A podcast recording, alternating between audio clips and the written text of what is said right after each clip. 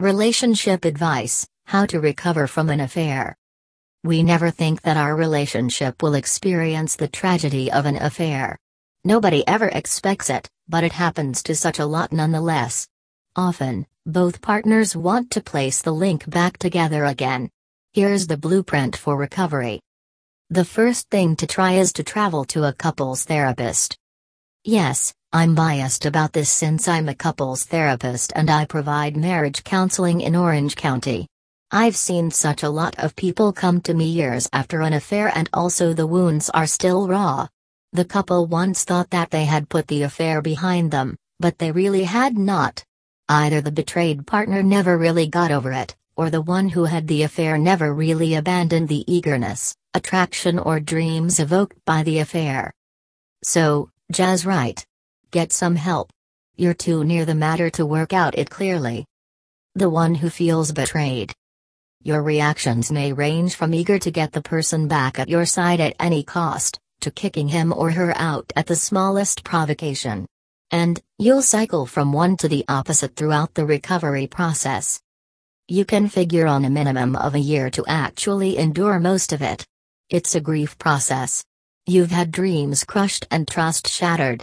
It'll take a protracted time. You wish for a resource network beside your partner.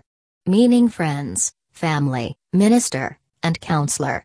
Grief is sadness, and infrequently depression and anger mixed in.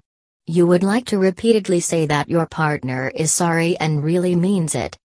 Your biggest problem is that your partner goes to believe that the two of you ought to just put it all behind you and find life.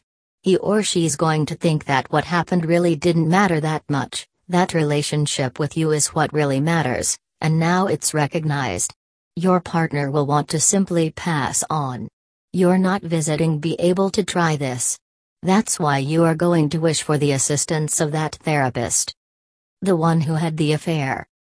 You may think you recognize what your partner goes through, but you do not. You'll typically pass through the affair fairly quickly and expect your partner to try and do the identical. It doesn't work this manner. If you are going to achieve the success you are going to find out to mention I'm sorry on a daily, ad nauseum, for a minimum of a year. It'll be very trying for you because you simply won't catch on. You will not get how wounded your partner is, and the way long the recovery goes to require. You will not want to require full responsibility for the way much harm you've created. You are going to want it's all about being informed and blaming you. But you are going to own to be told to measure with it all.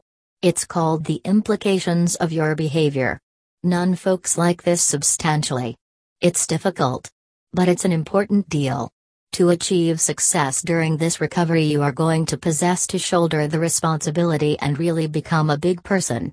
What a challenge you face! Trust. Trust is simply my ability to predict your future behavior supported by my observation of your past behavior. After an affair, trust has been ruined. Everything is brought into question. The partner who strayed has to have the willingness to possess all behavior now be totally transparent. The only thanks to re-establish trust is to make up another large reservoir of past behavior that's trustworthy. The one that strayed always believes that trust should be re-established rather more quickly than is truly possible. The outcome Many couples successfully overcome an affair and use it as a challenge for deeper growth together. Many don't. Many couples embrace pain and mature as individuals. Many don't. Many couples have two partners willing to place within the grit, perseverance, and love necessary to create it work. Many have just one person willing to try and do so.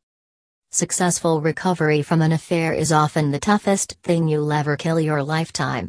Are you up to it?